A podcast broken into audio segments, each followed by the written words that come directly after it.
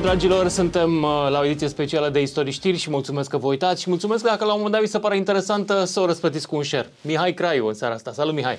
Bună seara, Lucian! Mulți răciți la tine în spital? Da, mulți răciți peste tot, numai la noi în spital, sigur. Dar uh, trebuie pusă întrebarea esențială. Dacă nu acum, când? Uh, deci e normal să fie mulți răciți. E adevărat, dar uh, din ce am, din ce am citit și din interviurile tale, Înțeleg că suntem după 2 ani în care multă lume a umblat cu mască, nu prea ne-am mai întâlnit cu virus și unii dintre colegii, copiii noștri, sunt cumva cam needucați imunologic și sunt într-o situație mai dubioasă decât în alți ani. Da, e, e absolut adevărat ceea ce spui. Exemplul cel mai uh, simplu e cel cu școala. Uh, sistemul imun funcționează la fel ca și educația continuă din ciclu elementar, cu niște mici opriri și porniri, dar în orice caz nu suportă o vacanță mare de aproape 3 ani de când suntem în pandemie. Deci noi l-am luat vacanță de la virus și în 3 ani ăștia. Exact. Și prin tot ceea ce s-a făcut în ideea de a pune în practică acele faimoase măsuri non-farmacologice de prevenție a infecției COVID-19, de la spălatul absolut compulsiv pe mâini până la evitarea spațiilor închise, distanțarea socială, măștile, toate chestiile astea au creat o masă critică de copii, sunt totuși trei generații de copii care în acest moment frecventează grădinița și nu au nici un fel de memorie imună câștigată prin parc sau prin alte locuri la creșă, pentru că de fapt nu s-a întâmplat. Asta Ce e de făcut? Să-i dăm antibiotice când se răcesc prima oară, nu? Cum e da, asta înțelepciunea e un mit, populară. Da, e un mit urban uh, românesc. În, în principiu... 50% dintre români cred că antibioticele tratează virozele. Să studii. Da, și în momentul în care se adună emoțiile în fața unui copil mic, febril, tușitor și care este a doua sau a treia noapte săcăit, ă, ponderea sa cred că tinde la cifre mult mai generoase. Ă, da, adevărul este că noi românii, ca toate neamurile latine, suntem foarte emoționali și din păcate, cred că în acest moment are loc o întâlnire complet nefericită de așteptări nerezonabile ale părinților obosiți de atâta pandemie și de prevenție, cu un uh, fenomen pe care l anticipam încă de anul trecut, de realmente de, de burnout al corpului medical, care a început să practice medicină defensivă.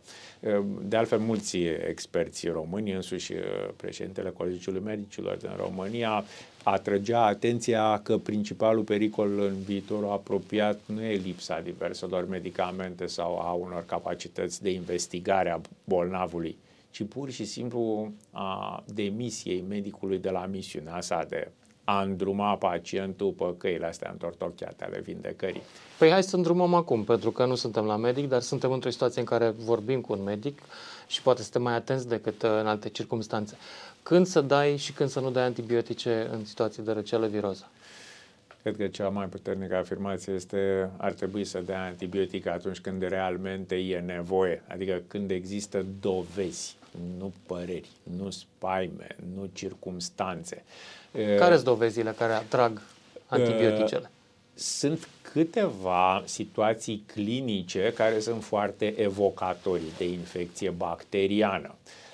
Și în cazul unui copil care are acea infecție în mod repetitiv, părintele are un cortegiu întreg de semne și simptome pe care le recunoaște și zice acum e momentul. Exemplu clasic, copilul care face o tită supurată, începe să-i curgă urechea purulent și a mai trecut părintele pe chestia asta, știe, o recunoaște, acel copil nu mai mănâncă, nu mai vrea, e scâncit și la un moment dat începe să curgă și urechea. Sau copilul cu infecție urinară produsă tot de bacterie, evident, care să repetă. Acel copil va începe să aibă dureri abdominale, să refuze alimentația, să vomite, eventual să aibă scaune proaste.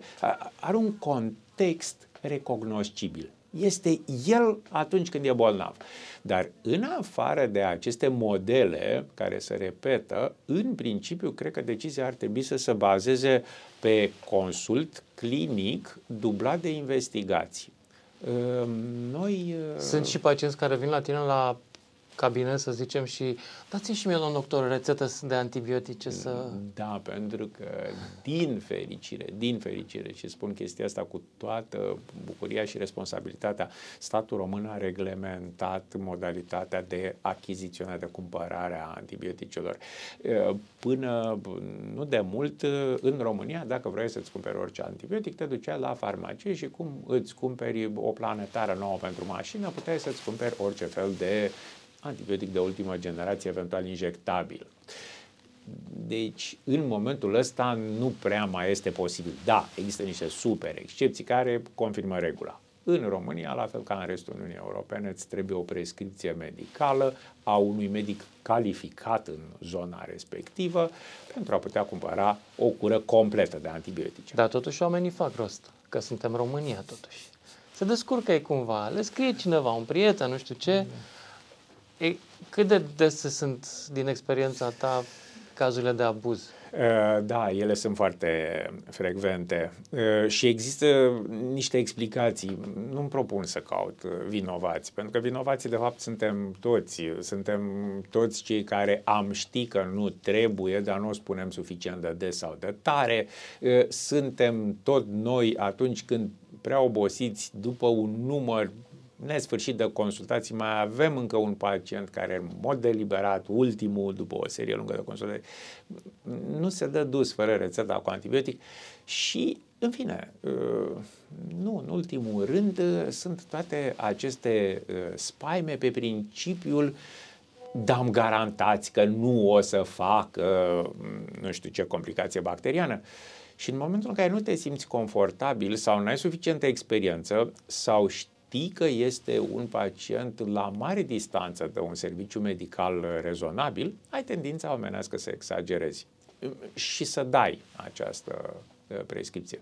Și mai e o vorbă, sigur o vor recunoaște mulți în ascultătorii noștri.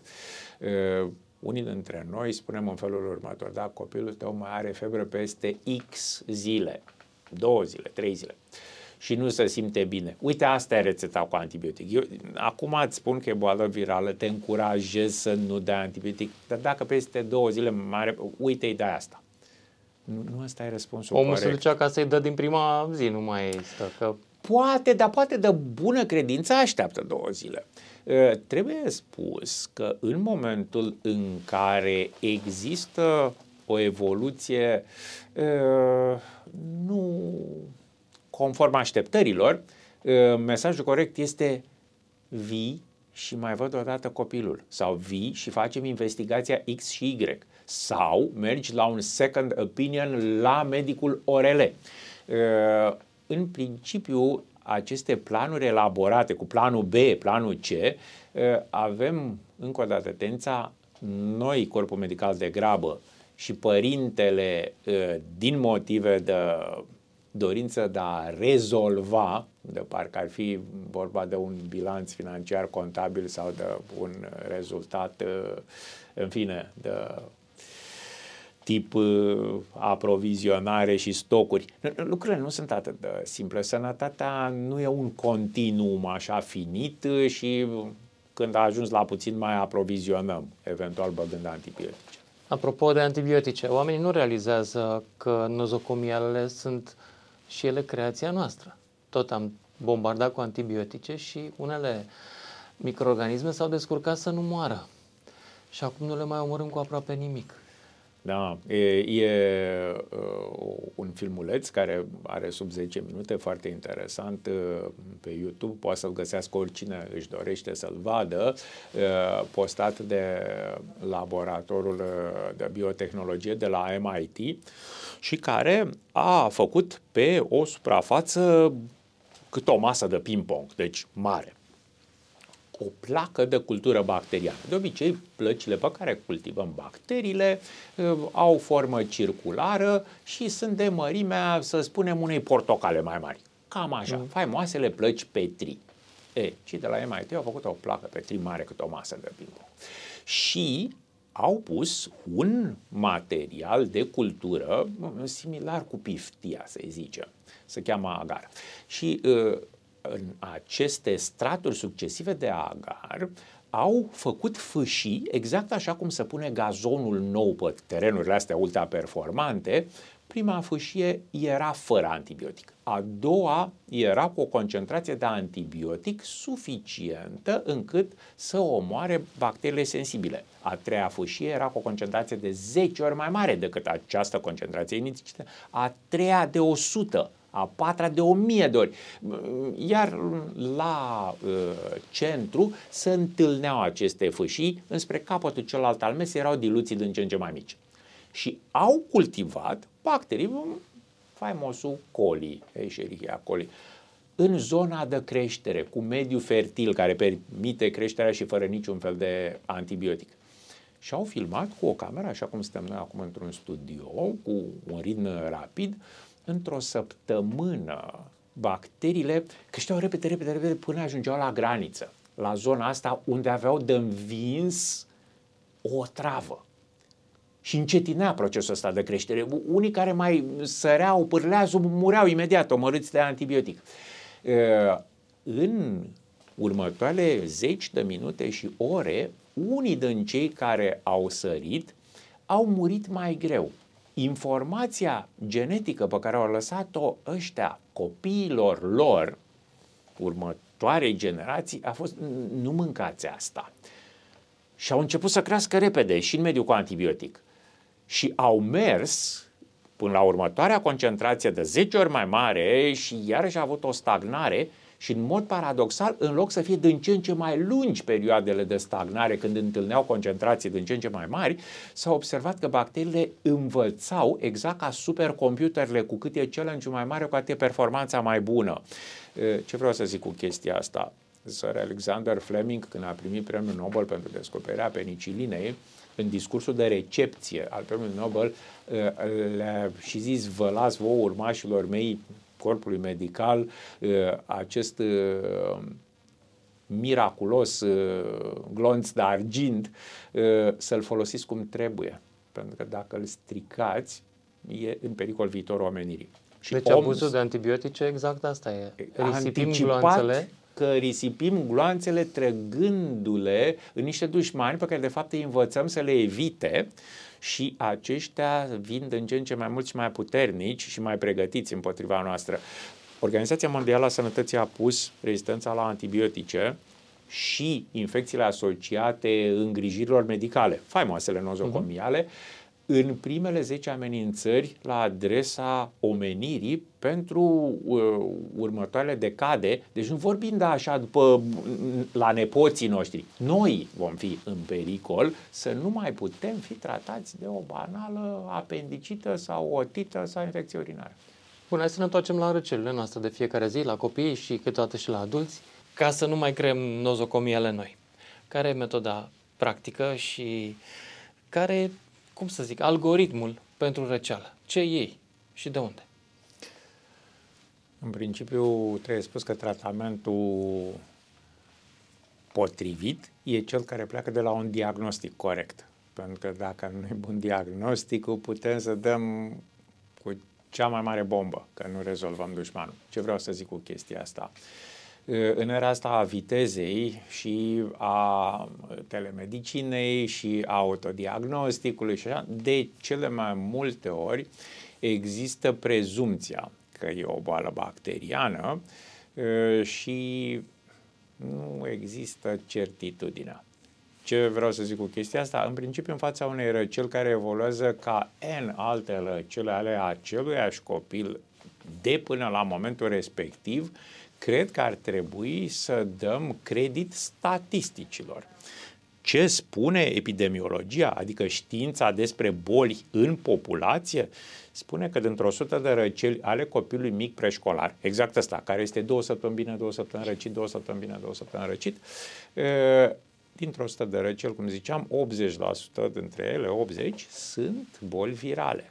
Adică, dacă facem o pur și simplu analiză retrospectivă a unui număr foarte mare de copii din România care a fost văzut pentru răceală, dacă am zice numai matematic, la 4 din 5 nu le dau antibiotic și numai la 1 din 5 care mi se pare mie că e mai bolnav, îi dau antibiotic, avem șanse mult mai mari de a nu greși decât dacă le dăm tuturor de frica antibiotic. Ce vreau să zic cu chestia asta?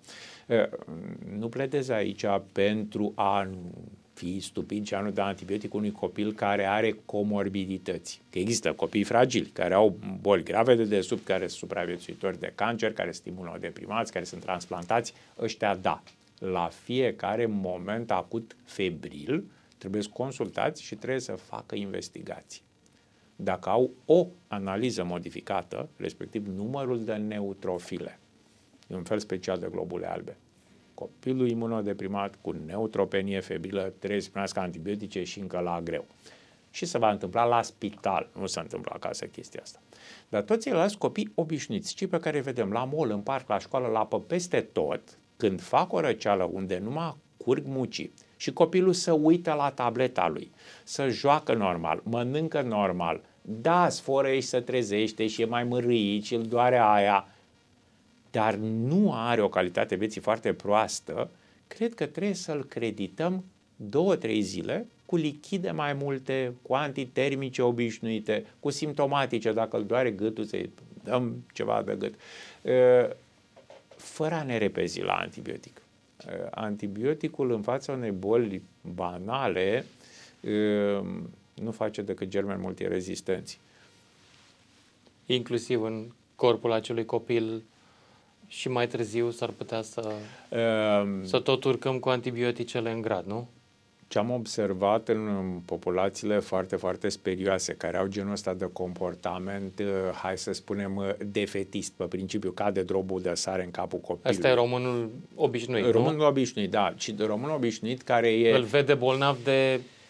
Care e transplantat în într-o altă cultură privind îngrijirea sănătății, să ne uităm la diaspora noastră, mm-hmm. din UK, să spunem unde folclorul românesc zice doctorii ăștia din UK sunt niște tâmpiți cu toții, nu știu decât paracetamol și te trimit acasă. Da, și li se pare că e o dovadă de lipsă de umanitate treaba asta. Că nu e, e ca la noi când îți dă imediat antibiotic. Aici e de discutat un pic, poate ar avea de învățat doctorii din UK un pic mai mult comunicare.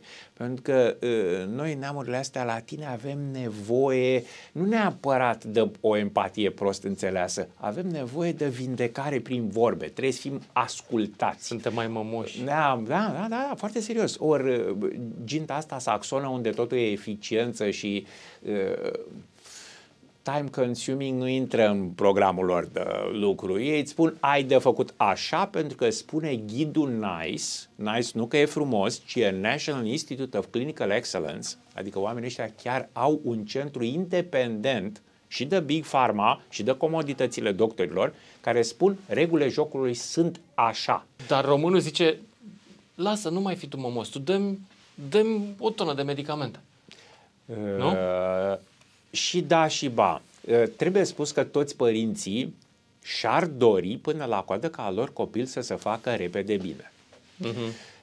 Întrucât în România există cultura asta autorității. Nu ți-am zis să faci nu știu ce, eventual urmat de un gest de putere. Pentru că suntem într-o țară specială de punct de vedere al relațiilor de putere. Special toți, da. Cred, cred foarte mult că vom putea scădea consumul inutil de antibiotice numai dacă vom investi câteva minute în plus într-o discuție constructivă în care părintele să fie partener, să facem shared decision making, să luăm decizii împreună. Pentru că sunt unii părinți care zic, da, eu vreau asta pentru că așa a trecut data trecută. În condițiile în care îi spunem, da, eu pot să ți-o dau, e modul cel mai simplu de a scăpa de tine. Uite, ți-am scris și ți-am dat-o. Dar ar putea să fie rău pentru că asta, asta și ai la altă, adică să avertizăm părintele. Foarte puțin dintre doctori vorbesc de pericolele utilizării antibioticului.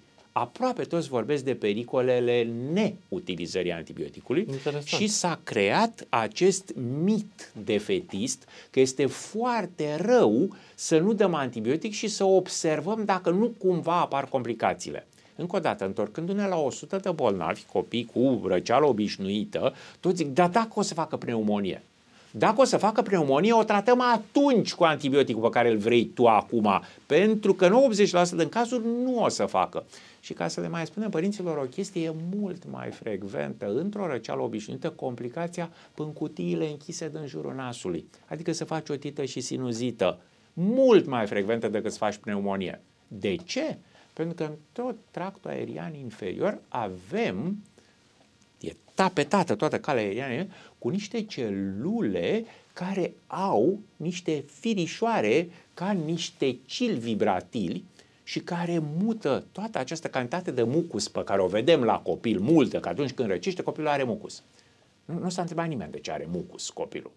Mucusul e răspunsul nostru de apărare. Producem multă hârtie lipicioasă de muște ca să prindem toți dușmanii care trec până aceste căi aeriene. Deci mucusul este un factor de protecție, o capcană naturală, ca o mlaștină care prinde toți ăștia care sunt în căile aeriene. Și cilii vibratili mișcă exact ca o bandă rulantă, continuu, continuu, continuu, din calea aeriană distală, deci din plămâni către căile aeriene superioare facem în medie peste 400 de mililitri de mucus pe zi când suntem perfect sănătoși. Închipuieți cum e când avem o pneumonie sau o bronșită sau altele. Părinții însă mai au și, mai au și problema asta, cei mai mulți dintre ei. Și am avut o emisiune la radio exact despre asta. Îi trimit la școală așa bolnav sau nu îi trimit la școală sau la grădiniță. Și am avut uh, un ascultător care a zis îi trimit pentru că trebuie să se călească și toată lumea să se îmbolnăvească și cum ar veni să supraviețuiască. Bine, nu era cazul de deces, dar uh, era, nu prea îmi pasă de ceilalți. Eu n-am cu cine să-l țin și hai să-l trimit. Care e? E o, e o bună conduită asta? Ce zice un Uh, epidemiolog? Ghidurile de practică spun că în bolile bacteriene dovedite, exemplu clasic care e foarte la modă acum este infecția cu streptococ de grupa, faimosul streptococ beta-hemolitic care, din păcate, în vestul Europei, sunt sigur, Lucian, că au zis, știrile au apărut câteva decese și în UK și în Spania și în Franța, puține, foarte puține, nu, nu multe, n-ai rost să panicăm ascultătorii, dar uh, acest uh, microb foarte, foarte cunoscut și foarte prezent la copii, dacă are copilul faringită sau infecție de cale aeriană superioară cu streptococ și administrăm unul sau două zile de antibiotic, copilul, chiar dacă încă este bolnav și mai strănută, mai curge nasul, mai are un pic de subfebră, nu mai e contagios pentru ceilalți. Deci există o explicație pentru prejudecata unora că dăm antibiotic ca să putem să trimitem copilul în siguranță la colectivitate fără să-i îmbolnăvească pe alții. Dar afirmația valabilă strict pentru streptococul beta-hemolitic. Toate celelalte viroze, de la gripă și VSR până la SARS-CoV-2, toate acestea nu sunt în niciun fel acoperite de umbrela antibioticului. Deci, dacă afară este foarte cald, degeaba ne luăm umbrelă, că nu o să ne apere de ploaie, că nu plouă, se întâmplă altceva. Și e de trimis acolo ca să facă toți copiii să se imunizeze sau mai bine să ținem, ținem acasă? Lucian, din păcate, în fața bolilor nu suntem egali. La fel cum nu suntem egali în fața actului de învățare. Unii sunt premianți, și se descurcă bine și la școală și la imunitate, dar alții sunt mai subțirei. La școală poți să rămâi repetent. La imunitate, dacă ai rămas repetent, ai murit.